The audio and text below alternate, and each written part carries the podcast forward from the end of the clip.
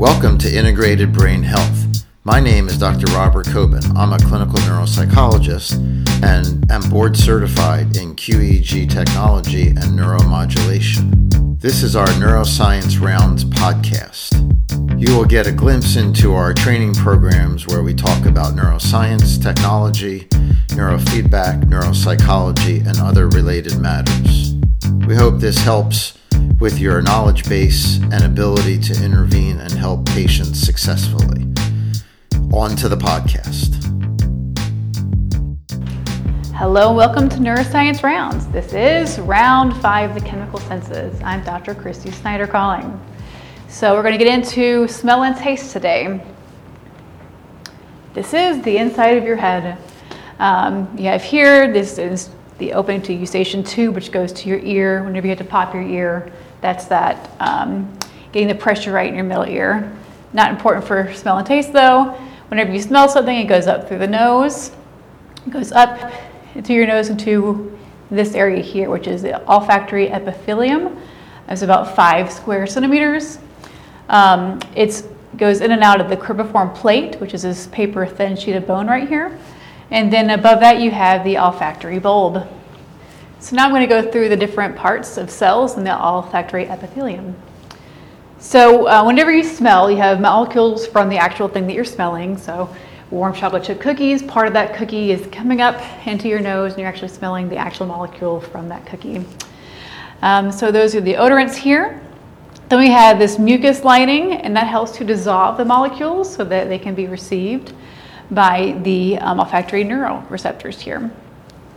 Um, we have some basal cells that are up here. And these are basically stem cells that undergo mitosis to replace your olfactory receptor cells about every month or two. Then you have the Bowman's glands here that um, make the mucus. And then you have, again, you have these uh, olfactory receptor neurons, and you have about 400 different kinds. So in the eyes, we talked about cones. There's only three different kinds of cones. But for smells, we have about 400 different kinds and each one uh, responds to a different protein. Um, and so this, uh, the pattern of stimulation that these 400 cells get gives you the roughly 1 trillion smells that we can discriminate. Okay, so you smell a molecule and it comes up into your nose. How does it produce an action potential? Well, it comes in and it is uh, grabbed by a G protein coupled receptor here. Then it goes and it starts a kind of a chemical reaction that turns ATP into cyclic AMP, which opens a cation channel. And then that opens up and it lets in um, calcium and um, sodium. And it comes in and depolarizes the cell and it causes an action potential. Whenever an action potential is um, elicited, it goes up into uh, the olfactory bulb. This is the cribriform plate here, your neural cell and then it goes up into the olfactory bulb. First, it hits the glomerulus, um, which is basically the axon of the olfactory cell and the dendrite of something called a mitral cell hill here. And then it goes down to the olfactory tract. So there are a lot of different locations in the brain that process smell. So we'll just kind of go through a few different um, targets here. So first you have the olfactory cortex, which is in the temporal lobe, which is the piriform cortex. And this is where you have your conscious perception of smell. You also have the hippocampus. It's not exactly the hippocampus. It's really the entorhinal cortex, which is the interest of the hippocampus, but also the hippocampus, which gives you your olfactory memory. So here's a fun little extra for studying. If you're ever studying with a certain smell, you could like have lavender or something, and you study with that smell. If you take the test and you also have a lavender smell, then it'll help cue those memories and help you um, take better tests. And then you had the emotional responses. So you had the um, hypothalamus, and then you had the amygdala. Um, so this is very kind of evolutionarily important for detection of threats. So this is for other animals that have a better sense of the smell than us, but they can smell something and know if they need to fight or if they need to flee. Um, also, for us, the amygdala plays a role in anxiety. So if there was a very traumatic experience and you had a certain smell, um, that was, you know, at your trauma, then if you smell that again, that could trigger um, anxiety. Um, you also have a region in the orbital frontal region uh, that kind of gives reward and value. So you smell a chocolate chip cookie and you're like, that is a high value item for sure. So you smell a chocolate chip cookie and you're like, that is a high value item for sure. So I want to go through a few um, causes that can make us lose our ability to smell. That's called anosmia. So one of the main um, reasons that we lose smell is trauma to the face. So this could be a traumatic brain injury, you get punched in the face, or you hit your head or something. Um, one reasons why this causes anosmia is because this. So this is again your cribriform plate here, and you have all your neuroreceptors going up through it to the olfactory bulb. If you have an insult to the face, then it could cause to shear those neurons, and that would definitely stop uh, signals from going up to the brain. You can also have damage to those areas that I just talked about that process smell. Um, you can have nasal polyps, uh, which grow when you have sinuses or allergy problems, and they can obstruct um, this, the molecules from going into and getting uh, processed. Um, also, when you had them removed, that could cause uh, you to lose your sense of smell. I had sinus surgery and lost my sense of smell for a month. Everything tasted like bland mashed potatoes. Anyways. okay, you can also have disorders and disease that cause anosmia. So you have aging or age-related degeneration. So approximately 10% of those who are 65 and older, uh, 80% of those are 80 and older, men more than women. Um, basically, you have, um, I told you about how those uh, olfactory cells regenerate with the stem cells. That slows down as you get older. And then you have reduced activation of the specific brain regions. So you have the piriform cortex, amygdala, and entorhinal cortex. Um, also, you reduce volume of the olfactory bulb. You can also have Parkinson's. Um, so this is pretty interesting. So about 85% of patients lose their sense of smell about four to six years before they get the motor symptoms. So it's a good kind of triggering symptom here. So basically, Parkinson's is characterized by loss of dopamine and the substantia nigra, which is in the basal ganglia. But you also have a lot of dopamine um, action going on in the sense of smell in the pathway. So you had dopamine is uh, produced in olfactory bulb, and you also get projections there. And so when you uh, lose the dopamine pathway, then that also affects your olfactory. So yeah, and you have reduced connectivity among those areas in the brain that process smell. Um, also, Alzheimer's, uh, about 85% of those patients lose their sense of smell. Um, basically, you get those plaques that are characteristic of Alzheimer's um, that affect the olfactory pathway. You can also lose your sense of smell if you have a cold or a flu.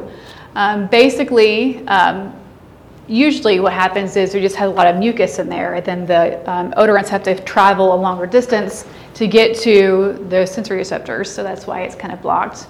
Or your whole, is, you have inflammation, you just can't breathe anything in, so that will definitely do it.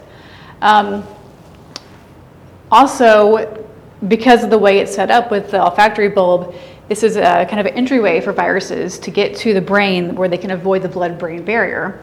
So, um, whenever you have viruses that can get into the actual brain, this is one of their favorite entryways. So, a very scary thing that was done in the 1930s is to um, help prevent the spread of polio in children. They would cauterize the olfactory bulb of children, um, which is awful. Um, I don't know which, well, I guess polio is worse, but um, when you don't have a sense of smell for your whole life, that's also been linked to depression. And can you imagine never smelling chocolate chip cookies? Awful. Okay, so obviously the elephant in the room is what about COVID? So a lot of people are talking about the loss of sense of smell for COVID. And in fact, about 86% of COVID patients lose their sense of smell. And um, some of the things I read, so this is a better indicator of COVID than the fever checks that we're all doing. So we had little scent squares or something that we could give people that would actually be a better indicator. Um, but what happens here is um, it doesn't actually affect the olfactory uh, neurons, but they're supporting cells. So I talked a little bit earlier about how there's myelin on neurons. It's like a fatty insulation layer that helps move the electricity down the axon so that you can um, have an action potential.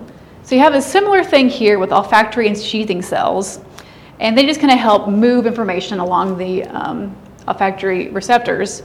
What happens is those cells express ACE2 and TMPRSS2, which are surface proteins, and those are targets for COVID-2 to latch onto. So it latches onto those and destroys those, and when you lose um, the supporting cells, the information can't get to the brain, and so you lose your sense of smell. This is also why children um, aren't as susceptible to COVID is because they have fewer of these ACE2 proteins. So less than 10, you have very few of these proteins, but the older you get, the more ACE proteins you have, and that's how you get more susceptible to it. So this is how they think most of the anosmia happens for COVID. Um, there are some people who say that they um, don't get don't have it return.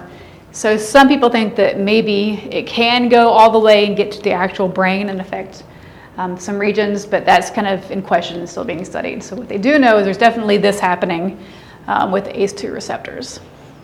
So I'll talk about some special cases of smell. Pheromones. So pheromones are chemicals that affect the behavior of other members of your species. So one kind of pheromone is the alarm pheromone that insects have.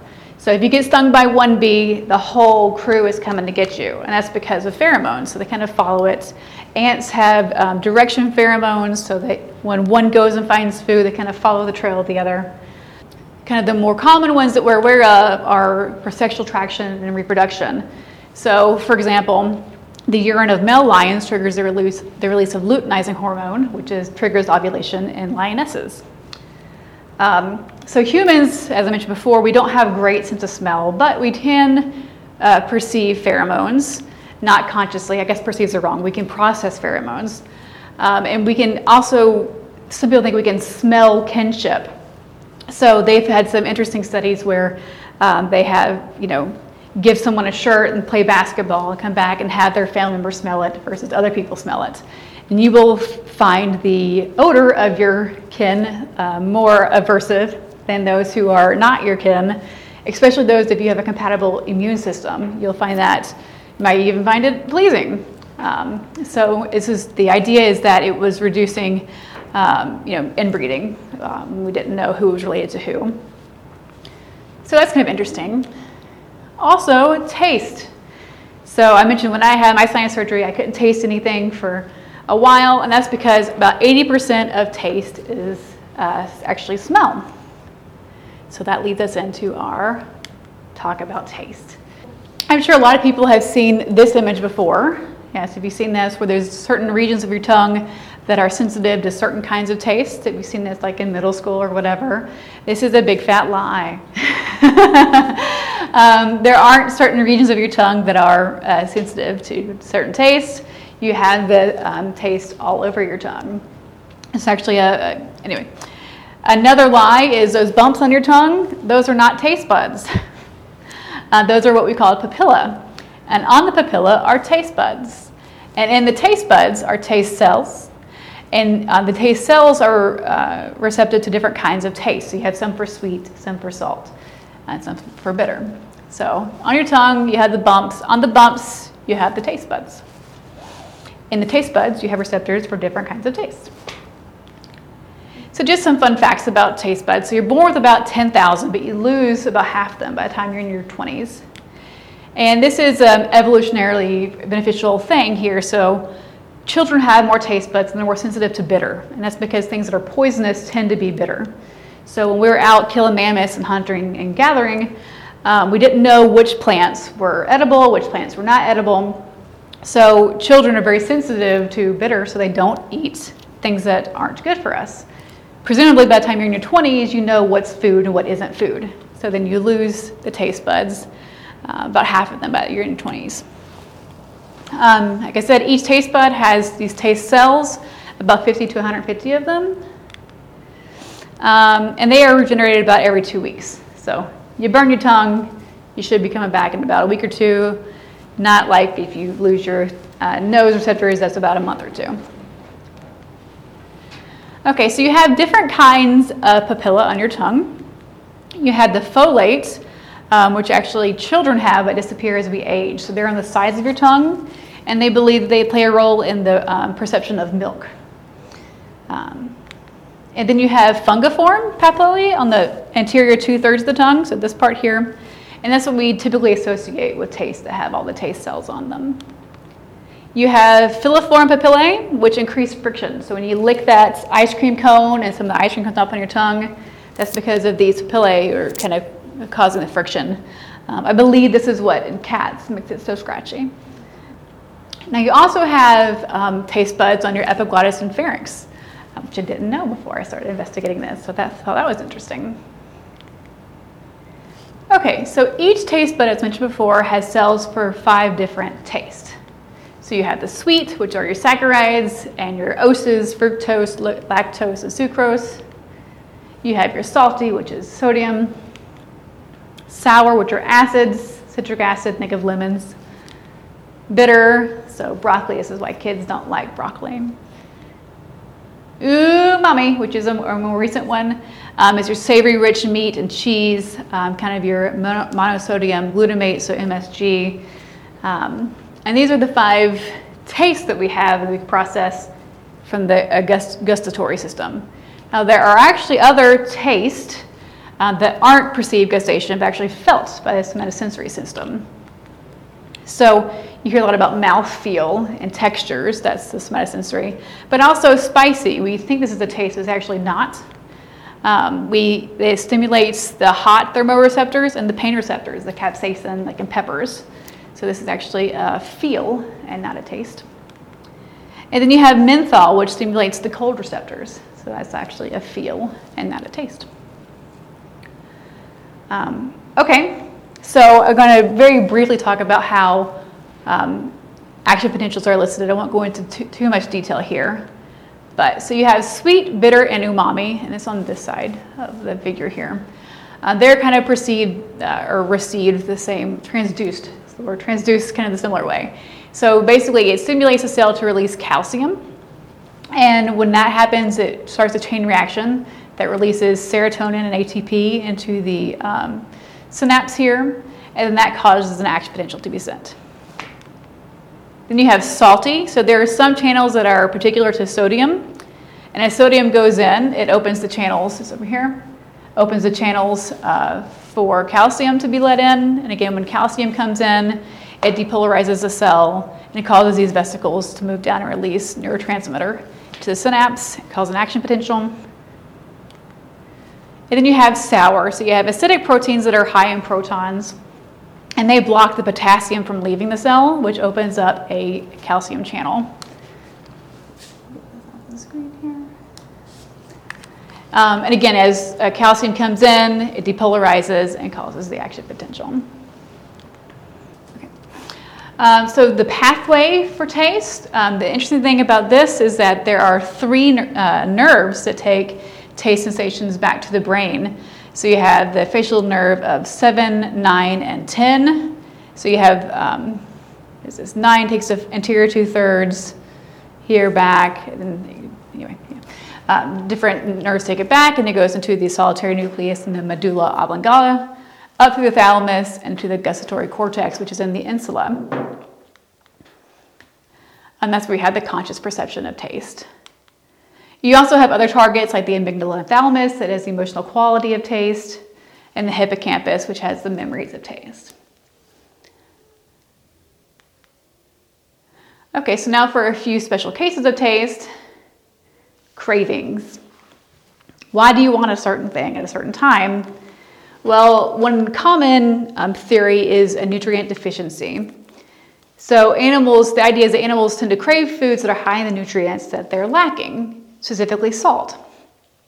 Um, as you saw before, salt and sodium plays a really big role in action potentials and it's very important for a lot of processes. So, it's important to get your salt in, but not too much for your blood pressure. Um, so there was this case of this child that had an adrenal cortex tumor, and that kind of threw off their ability to maintain their salt balance. And this kid, when he was given um, access to any kind of food as much as he wants, he constantly went for salty. And um, so they thought that it was because he couldn't balance salty. Well, it's possible that maybe this kid just liked salty foods.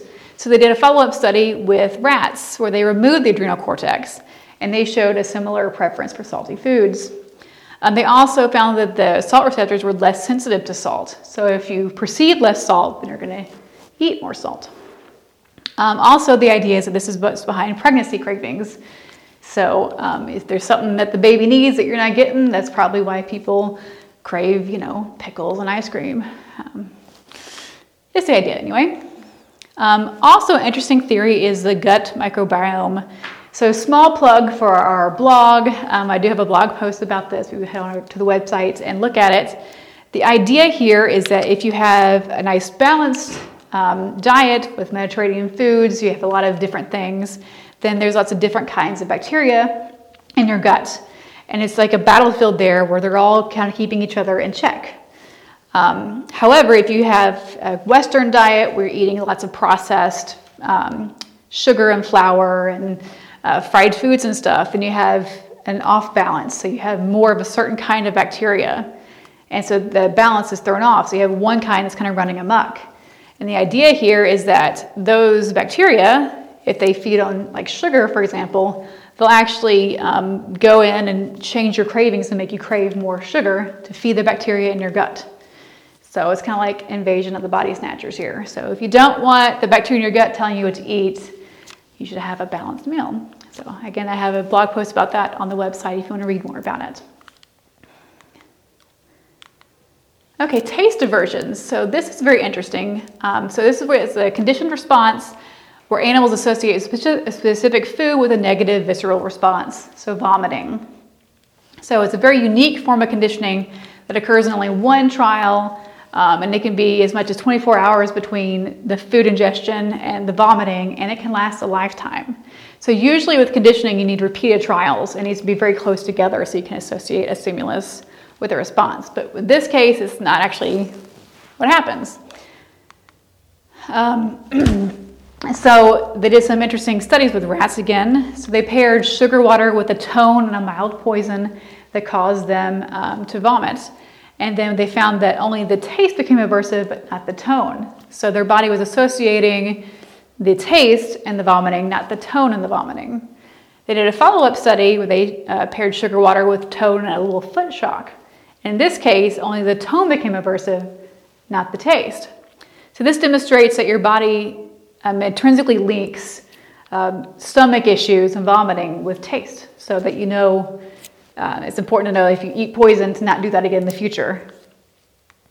Um, what's interesting is what gets associated. So it might not actually be that the food you're eating is aversive, it might be another cause, but the body will still link it, or the brain will still link it. So there's this uh, interesting case about this guy who's eating a filet mignon with béarnaise sauce. Sounds pretty tasty. And then six hours later, he got the stomach flu. And so then after that, he was never able to eat béarnaise sauce again. But his stomach flu or the vomiting had nothing to do with what he ate, it was just the stomach flu.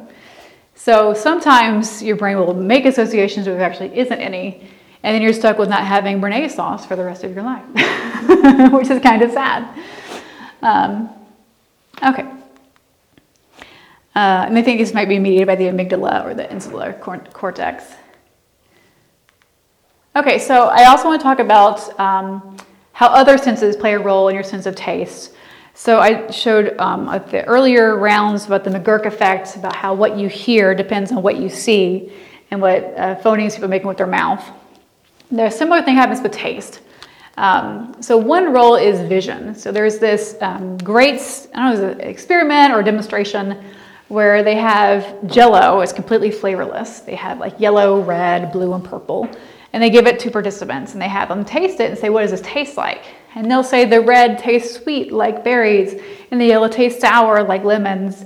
Well, that's basically how we've been conditioned to believe that things that are red are flavored like berries and things that are yellow are flavored like lemons. Um, so when you see it, and then based on our own experience, we associate that to be a taste, but that might actually not be what's happening on our tongues. Um, so I actually brought some Froot Loops if I was going to do a demonstration to see if y'all could taste different tastes, but the different colors of Froot Loops. But all Froot Loops taste the same. And so I did, anyway. Um, if it wasn't COVID out, then that would have been a good demonstration. Um, okay. So uh, again, somatosensory, there's mouth feel, there's textures. If things don't have the right textures, they just don't taste right.